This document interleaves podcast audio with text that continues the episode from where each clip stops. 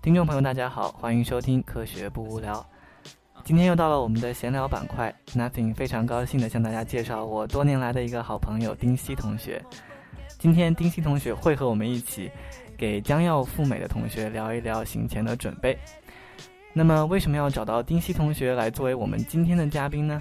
首先，我和丁西同学就像我说的，我们是多年的好朋友，但是我们因为不在一个城市，所以好久没有联系了。所以也假公济私的，今天给丁西打了好久的电话，我们可以好好的聊一聊最近的一些情况。然后另外一个原因也是因为丁西同学在美国最初求学于纽约市的哥伦比亚大学，然后毕业之后，丁西同学去到了温暖的加州，所以这样的话，丁西同学在无论是东海岸还是西海岸，无论是美国的北部还是美国的南部，都有着长时间的工作、学习和生活的经历。我想有丁西同学作为我们这一期的嘉宾，给大家聊一聊在美国的学习和生活，这样对于大家来美国之前所要知道关于美国的一切，这样是一个非常好的一个情况。那么我这个说了半天还没有让嘉宾说话，那么林夕同学来和大家打个招呼吧。Hello，大家好啊，非常今天非常荣幸啊，来到科学不无聊这个节目，跟大家聊一聊。留美出发前的一些注意事项。嗯，OK。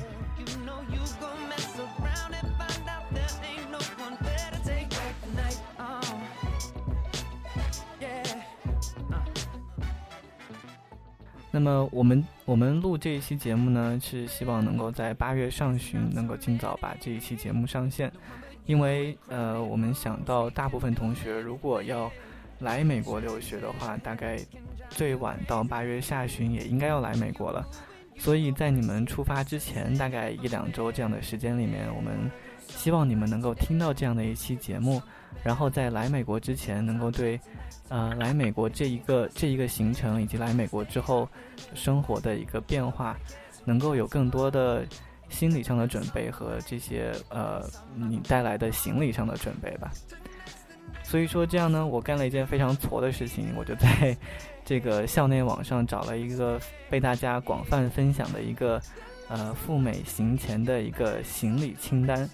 那么今天我和丁西同学会呃大概逐条逐条的把这个清单过一遍，和大家看一看你来美国之前你的这几个大箱子和你的书包里面到底该放些什么东西。嗯，说起这几个大箱子，我还记得我第一次。呃，去纽约的时候，那是我第一次坐飞机。然后我下了飞机之后，我一个人拖着两个大箱子，加一个小箱子，再加上一个书包，大概 七十公斤的，真的是七十公斤。一个一个大箱子是二十三公斤，啊，两个四十六，加上那个小箱子七公斤，书包有七公斤，啊，差不多呃六十公斤，六十公斤的东西。然后我在纽约。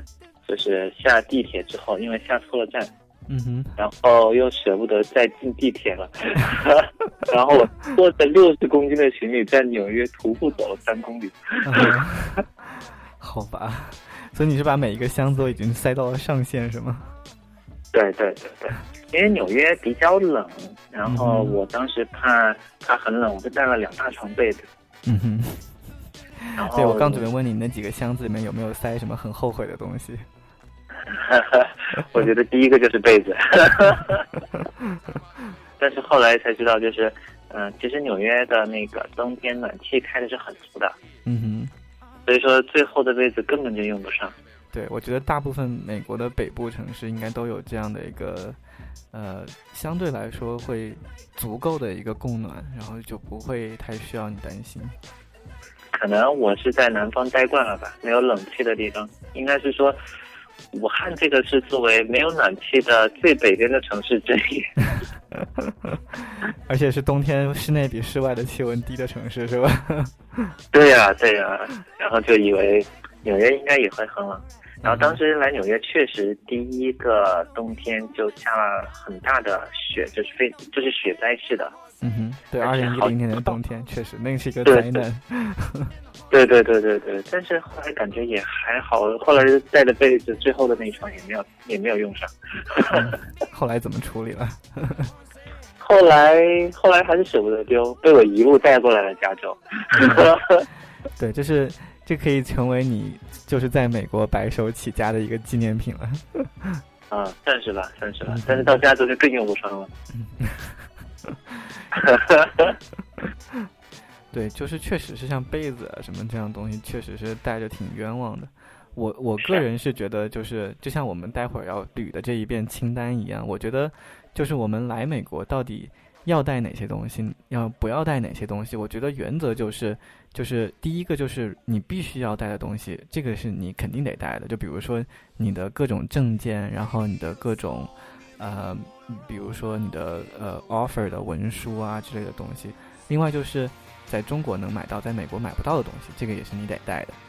然后第三个就是你在中国能够买到比在美国这边性价比要高得多的这些东西，然后带起来又不是特别的重，也不是体积特别大的话，也可以考虑带一下这样的。其他的话，其实真的不是那么的必要，对吧？嗯，是啊，是啊。嗯就比如说你的被子。啊，对对对对，真是。其实，在在美国的话，现在亚马逊还是还是相当的方便的。基本上，亚马逊已经极大的把美国农村和城市的这个呃区别，基本上已经消的差消的差不多了。嗯，对啊，我觉得你刚才已经默默的把我们这个地方 归到了农村一类。哎，不过确实还好了，我现在住的嗯哼也是农村了，我现在住的也是。然后我觉得特别，大家在美美国的留学生特别喜欢把自己的那个当地的城市的名字叫成某村，对吧？嗯，是啊，是啊。对，比如说像像在明州这边的这个 Minneapolis，让大家就简称就叫明村。明村是吧？对啊。啊，我是记得他们在那个密西根那边，呃，他们叫安娜堡，就叫安村。嗯。然后他们，然后那个那个威斯康星那个地方叫 Madison，然后他们就叫麦屯儿。哦，反正都是都是各种土的地方。我觉得这个也是，确实是美国建大学，它是有这样的一个大学远离城市的这样的一个习惯，所以大学自己成为一个大学城，然后就变成一个就是呃城市建设并不是那么好的一个地方。不过就像刚才丁西说的这个。美国的物流啊和你的网上购物啊，实际上已经把这个呃，就是哪怕你不是生活在一个这种超级大城市，你也非常容易的能够买到你需要的东西，对吧？对对对，真是这个地球上百分之九十九的东西应该都可以买得到，通过亚马逊。所以说，网上实在是流传了很多这种我觉得非常误导人的这种什么史上最全留学呃这个。行李清单之类的东西，然后就感觉你是要去南极或者要去月球一样，就恨不得把整个家都搬过去，就实在是非常夸张。好吧，那我们就从这个开始，慢慢的把这个清单过一遍吧。我们也这个如果确实需要带的话，我们也跟大家提醒一下。如果写的特别扯的话，咱们也嘲笑嘲笑这个作者了。嗯，不过确实是因为这种清单都是大家。转载、转载、转载、转载了无数次的，所以很多时候已经查不到这个最开始的作者是谁了。我们就感谢一下这些为贡献这样的清单做出过各种准备的这些呃网友前辈们吧，好吧？嗯，好，行，那我们从最开始的这个呃，你你需要做一个长途飞行来做准备的一些一些呃行李来看，那么他有推荐就是说，因为你从比如说你从国内。飞到美国，大部分的地方，呃，无论哪怕你是直飞的话，也得超过十个小时的航程，对吧？比如说从上海飞到 L A 的话，应该是十一个小时到十二个小时吧，对吧？对对，差不多。飞到纽约飞十四个小时。嗯，对，十四个小时，好吧。我第一次飞到飞到明州，就是从上海到日本，然后从日本直飞明州，然后全程一共是十七个半小时，大概。所以我觉得，对这还算好的。这个我第一次来纽约是从另外一边绕的，我是坐的卡塔尔航班，然后 用然后飞了二十八个小时。卡塔尔航班怎么样？卡塔尔航班还挺好的。嗯，就是飞机都是因为估计都是土豪嘛，然后估计那些航空公司都土豪，然后所以说飞机都做的特别舒服。所以你是要先飞到卡塔尔，然后飞到欧洲，然后再飞到美国是吧？对，是这个顺序，相当于你往东飞，我往西飞。对，地球是圆的，然后。对，我是往太平洋飞，你是往大西洋飞，是。对对对。嗯，好，那么所以说，其实有很多同学。就是很有可能，其实没有经历过这样的长途飞行，就是十来个小时这样的飞行，其实还蛮蛮受罪的。所以这个行程这个列表上也给大家推荐了下面的这些东西，我们来看看需不需要。第一个就是晕机药，呃，这个我觉得有些同学应该还是需要的吧。嗯，我最近坐飞机比较多，我觉得起飞和降落的时候最容易晕机。嗯哼。对，所以如果如果你知道自己有这样的问题的话，还是带上。嗯，是的，对。然后我发现我坐飞机是，呃，第一次、第二次不晕机，后来坐多了之后就越来越晕机。这个是不是也跟这个司机呃，不是这个叫什么来，飞行员的这个手艺有关系？嗯，是的，是的。对，就像有的时候你坐有些人开的车你就晕，然后有些人开的车你就不晕，这个是的，不太一样。嗯。是的，不过我自己开车我就从来不晕，买一下我自己开飞就好了。开车的话，你的注意力更集中一些，可能相对来说的话，不太容易会晕车或者怎么样。嗯，有可能。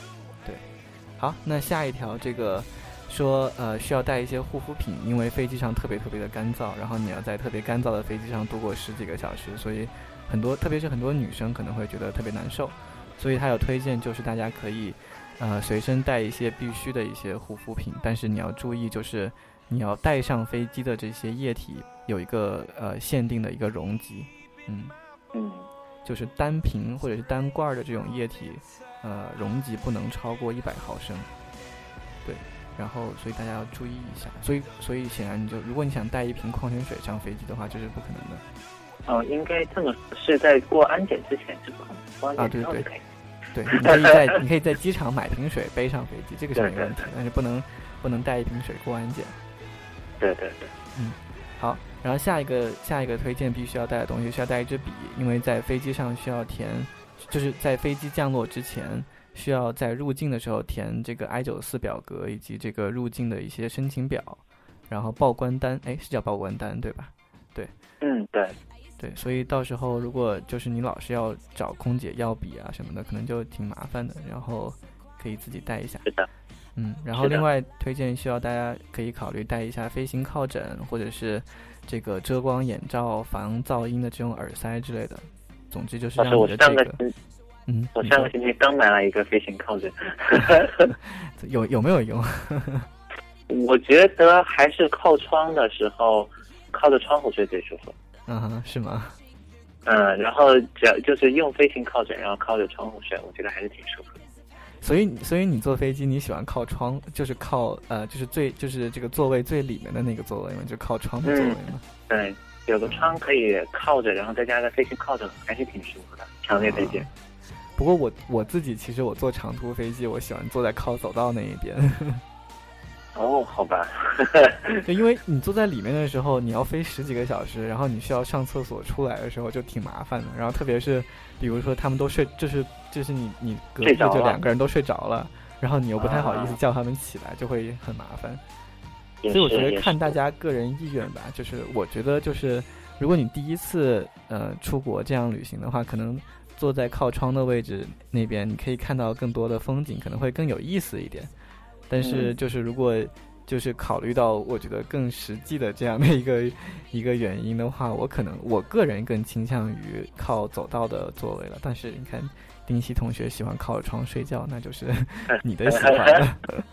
但是不过，如果如果是你们是一个一对 couple 一起出来的话，你们可以互相靠着，这样就不用靠着窗户睡了。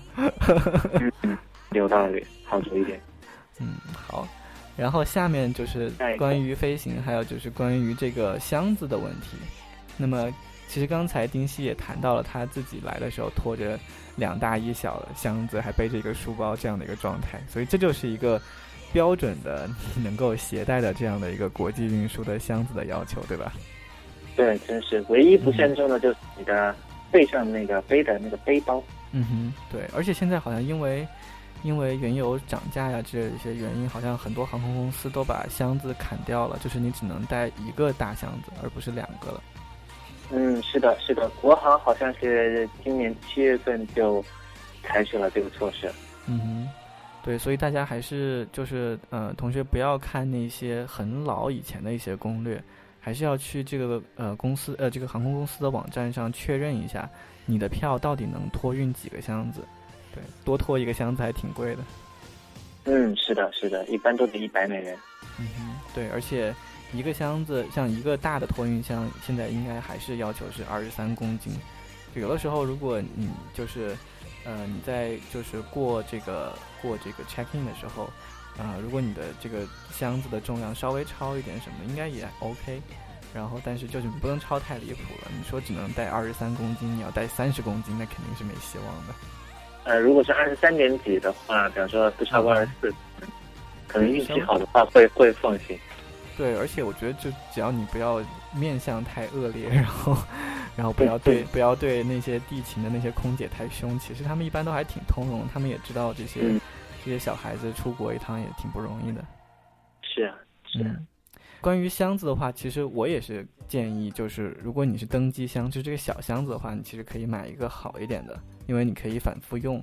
但是这个大的这个托运的这个箱子的话，其实就是你可以考虑不用买那么好的一个箱子，因为这个机场里面大家运这个托运箱的时候都特别暴力，都是从大概两两层楼高的飞机上直接扔下去之类的，所以是的，扔几次基本上也扔坏了。我曾经亲眼目睹有一个，就是有一个箱子，然后从西南航空的那个行李架上面就那么掉下来了，三米高吧？对啊，就是直接从飞机上掉下来了。嗯哼，对，所以我觉得就是托运箱不用买特别好，只要你保证至少这一次它别垮了就行。然后这个随身的这个箱子可以买个好一点的。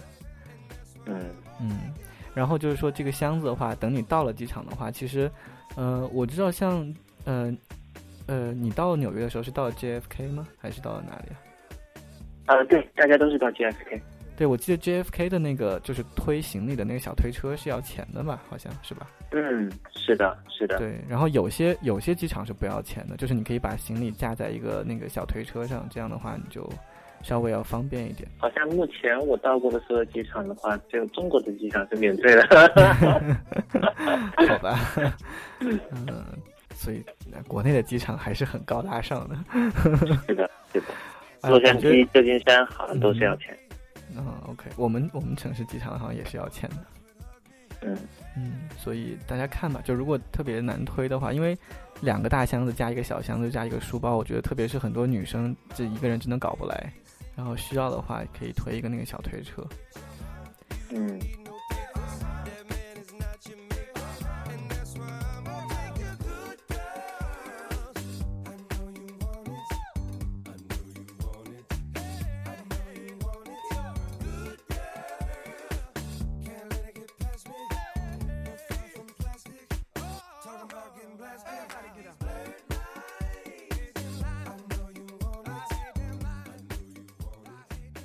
然后，那么入关你需要一系列的你呃入关和呃入关和入境的一些一些文件，那么主要就是包括你的机票，然后护照，然后你的入学的 I-20，然后你的 offer，这这几个东西是你入境的时候一定需要需要的一个东西。然后我们也建议大家把这些东西复印一下，有一个复印件会更方便一点。然后。对，然后包括你的自己的各种证件，然后呃也最好带一下，包括你在国内的身份证以及身份证复印件之类的，然后还有各种公证的一些东西，包括比如说如果有已婚的同学，你需要有这种结婚证需要带一下呀，然后你的成绩单，然后体检的证件、疫苗的证件等等。然后另外一个方面的话是希望大家能够呃随身携带一个你在就是到当地之后的一个需要联系人的联系方式。就是包括你有没有之前呃联系你们学校的人来接你啊，或者是当地的朋友来接你啊，或者至少你们系里的一个联系电话之类的。这样的话，就是你到了当地不会特别的手足无措。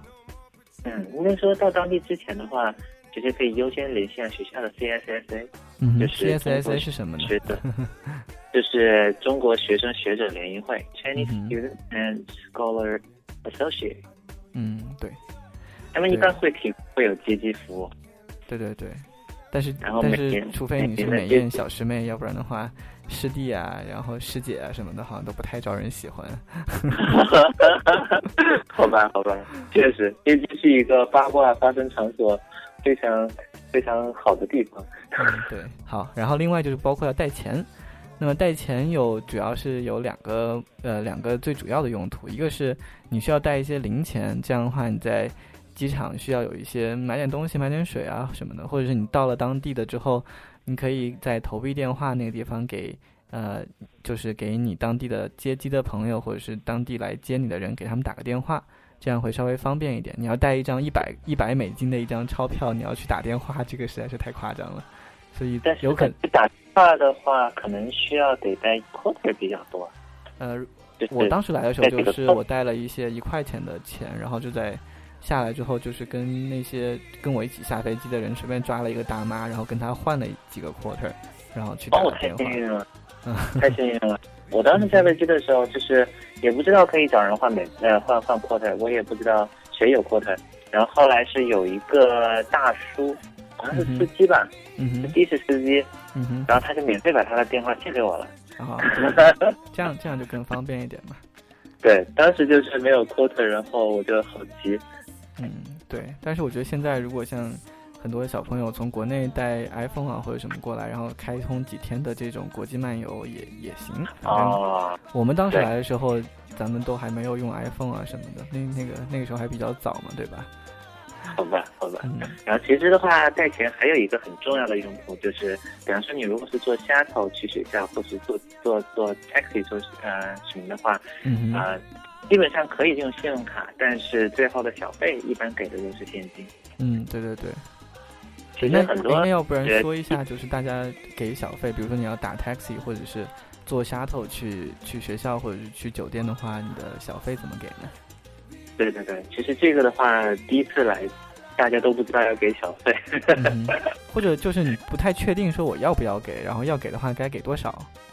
对对对，其实一般来说，只要是在美国，你接受别人的服务，嗯哼，其实多半就是要给小费。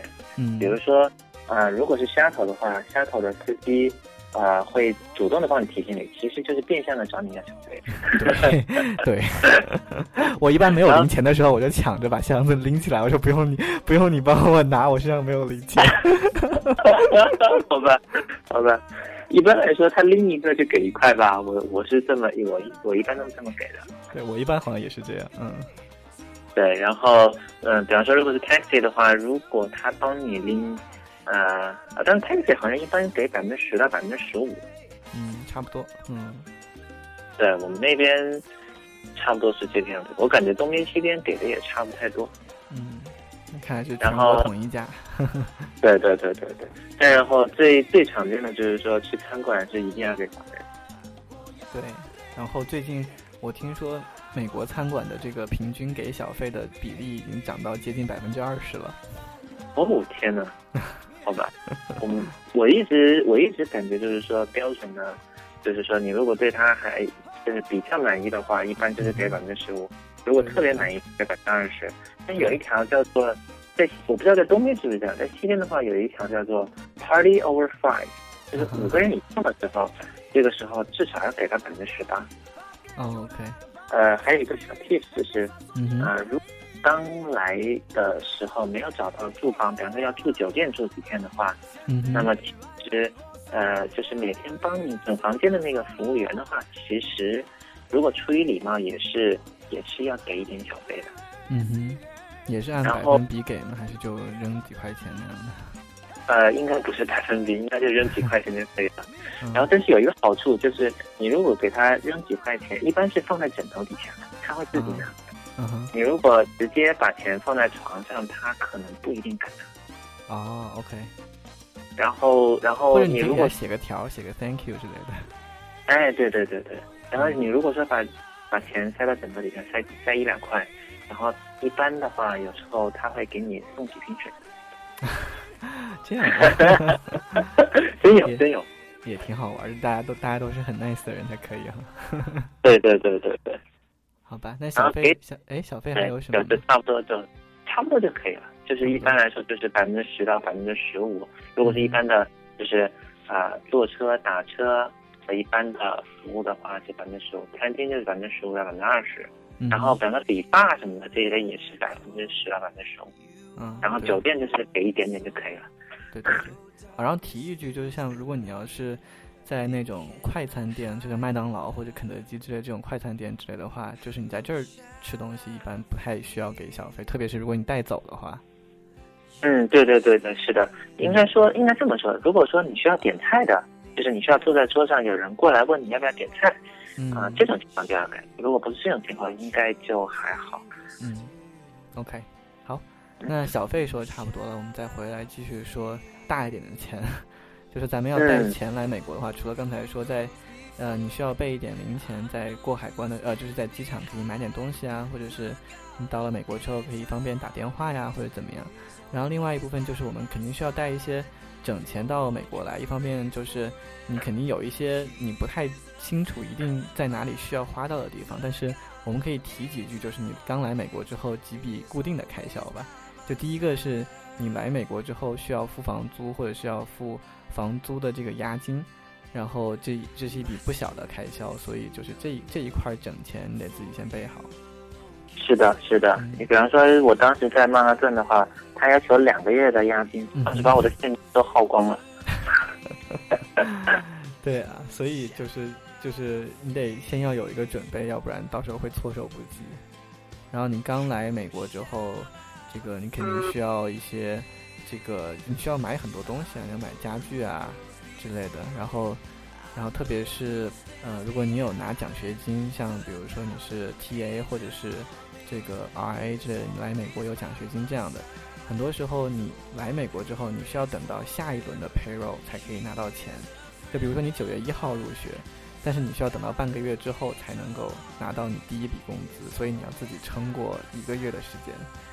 对的，对的，对这一点，对对这一点我深有体会。我的我刚来加州的时候，我就是所有的钱都用光了，然后然后当时刚找到工作，然后第一次配肉要等到两个星期以后，然后我的信用卡就是愣是把它就是透支到了最上限，终于把那一个月给熬过去了。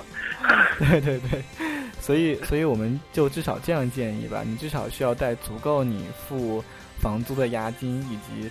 一个月以上的生活费这样的一个一个额度，是的，是的，对。然后，那么如果要带钱到美国来的话，就是如果现金额不大的话，带当然带现金也不是很有问题，自己呃注意一下财务安全就好。然后，另外一方面，其实也可以推荐一下，大家可以带这种旅行支票，其实也还算比较安全。然后，另外也可以呃在国内办这种双币的信用卡。然后像我自己也是办，就是一个就是美元和人民币的双币信用卡，这样的话就是如果有需要的话，我可以在美国刷美元，然后我父母在国内还人民币这样的。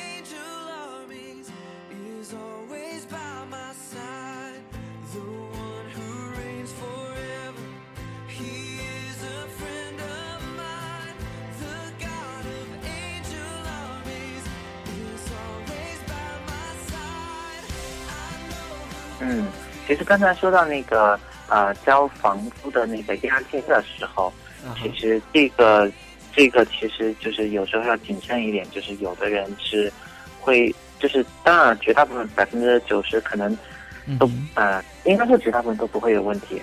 美国人民整体还是很善良的，但是就是有少部分人可能还是会诈骗者。啊，有陷阱吗？有些就是房屋中介啊什么的不靠谱的。哦。对，然后再比方说，再比方说，你可能刚开始的时候，他跟你说，哎呀，这个房子很抢手什么的。其实这个时候，呃，其实我们可以顺便聊一聊租房吧。就是说，租房的时候，呃，就是在要交押金之前的话，一定要调查一下这个房子周围的治安怎么样。嗯这个其实很重要。你看我们这个才能找到。对，就是这个月，就是是上个月吧。那个 USC 又发生了一起，就是晚上回家，然后然后被几个被几个小混混，然后未成年人，甚至是然后殴打致死。对对对，这个确实一个很轰动的事情。对，然后 USC 这种情况已经不是一次两次了。对，而且那个地方离学校其实并不是很远，对吧？是的，是的。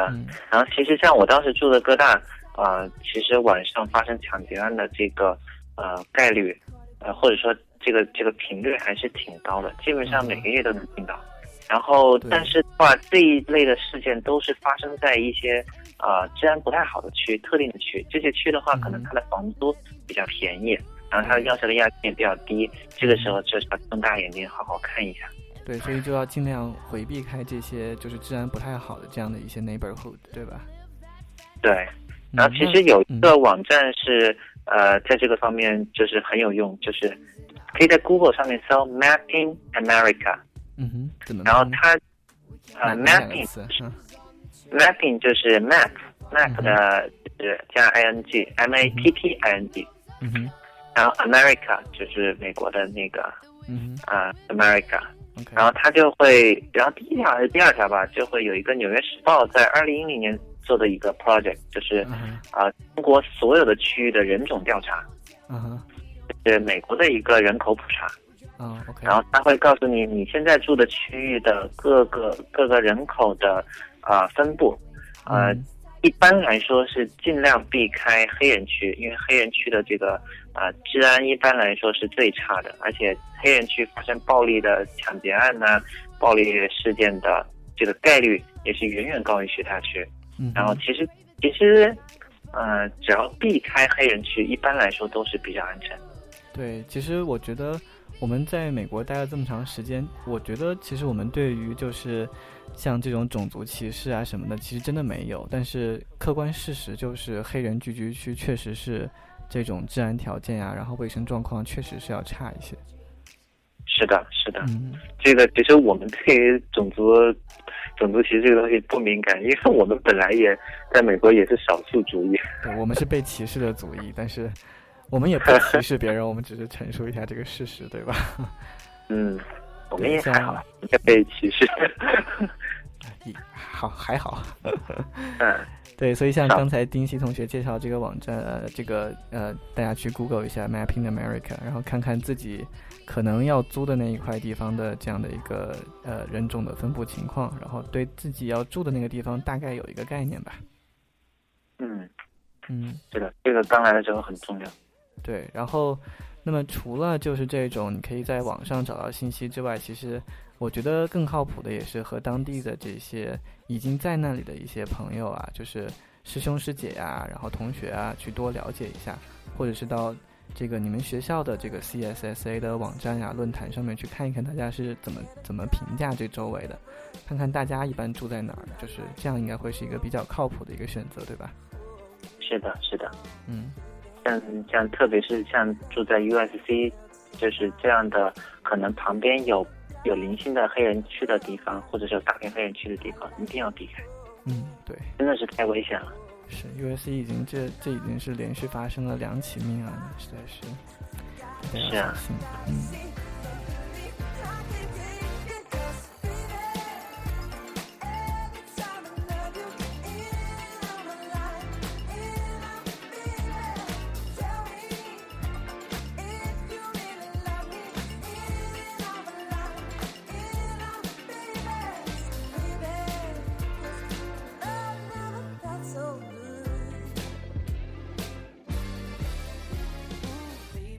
这个列表下面，下面一栏是提到就是各种各样的电子产品。对，这个这个其实我是有有吃亏过的，因为我刚来的时候，对觉得这边说出来让大家开心一下。对对对，就是说这个 电子产品，我觉得这边都很便宜。然后然后，但是我所以说我什么基本上就没有带什么呃转接线什么的。然后来了之后才发现转接线好贵呀，比方说买了一个打印机，时候不一定能买到。对对对，真是，然后呃，不过现在好多了，现在亚马逊好多了啊，对对。然后然后，比方说一个转接线就要好几美元，甚至是上十美元，好一点。你说的转接线就是那种呃中国的插头，就是插插就是转化成美国的插头这样的，对吧？呃，比方说我要连打印机连到我的电脑上，嗯，然后可能两边都得是那种 USB 的大接口。哦哦，你说的是这个意思，OK。不好意思，对，这是转接线。再比方说 USB 的线，嗯，我刚开始都用，然后花了几美元买了一个。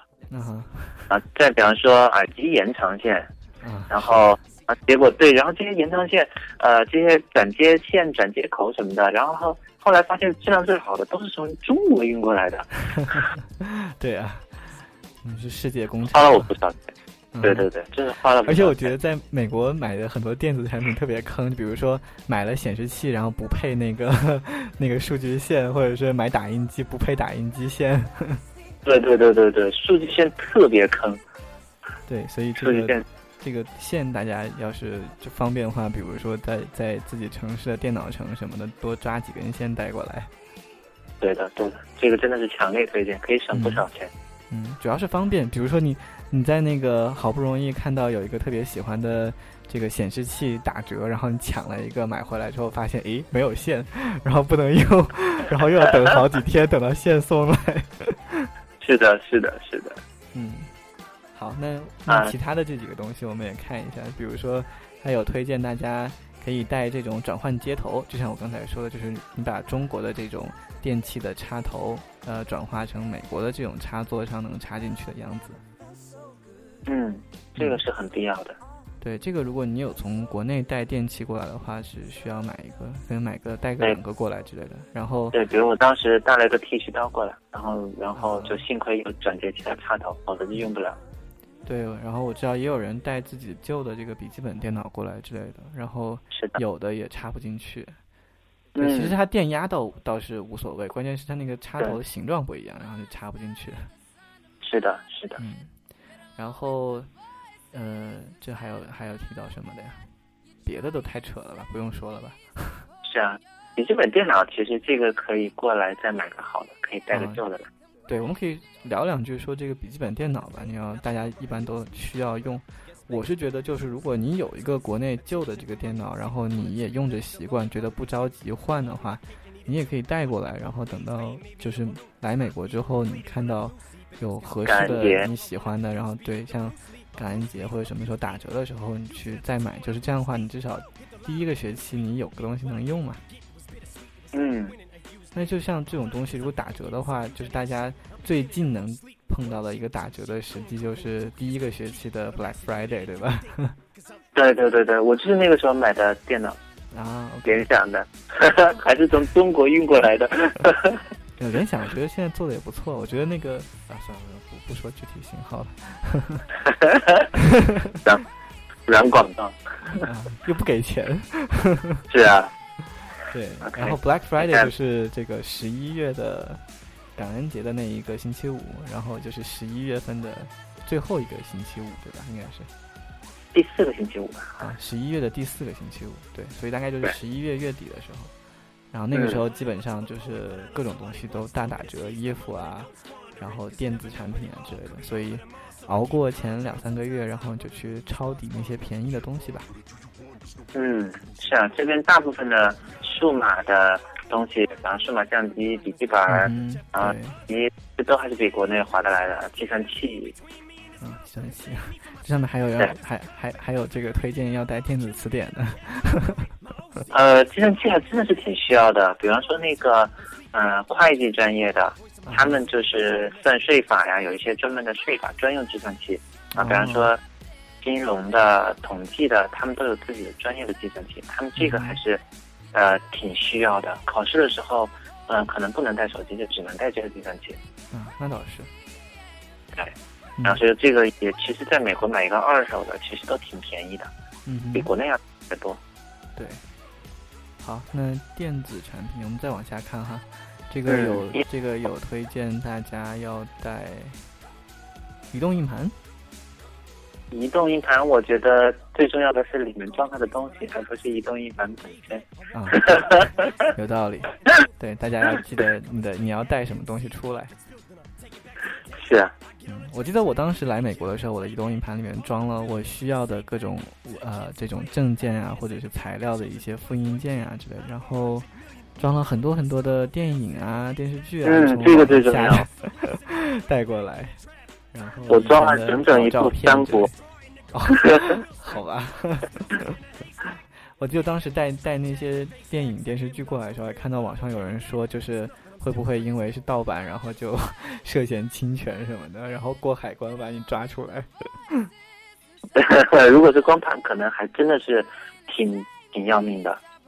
我们我听说的是说，有有个人就是带了一堆光盘过来，然后被查出来了之后，就是他不会说不让你入境，但是交罚金会非常的高。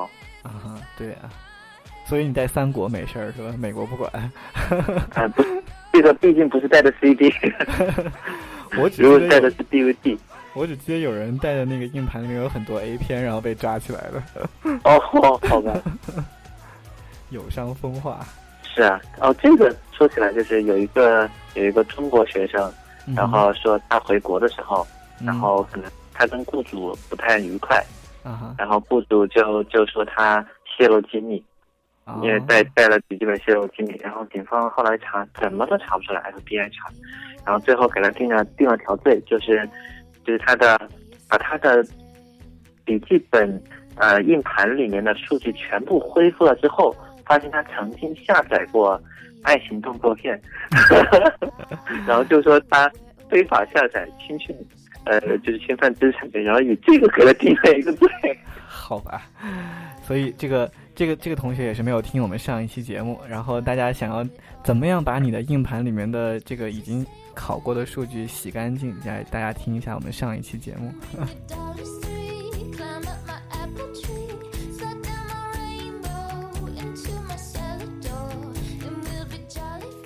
收听科学不无聊，请在苹果 iTunes 商店、荔枝 FM、喜马拉雅电台、新浪微博音乐人、豆瓣音乐人 DJ 小站搜索“科学不无聊”五个汉字。同样也欢迎听众朋友在新浪微博和豆瓣搜索“科学不无聊”，关注我们并参与互动。我们的 QQ 群也向大家开放，群号是三二二二三四九八二。重复一遍，群号是三二二二三四九八二。我们的节目会在美国东部时间每周三晚十二点，也就是北京时间每周四中午十二点准时更新，敬请期待。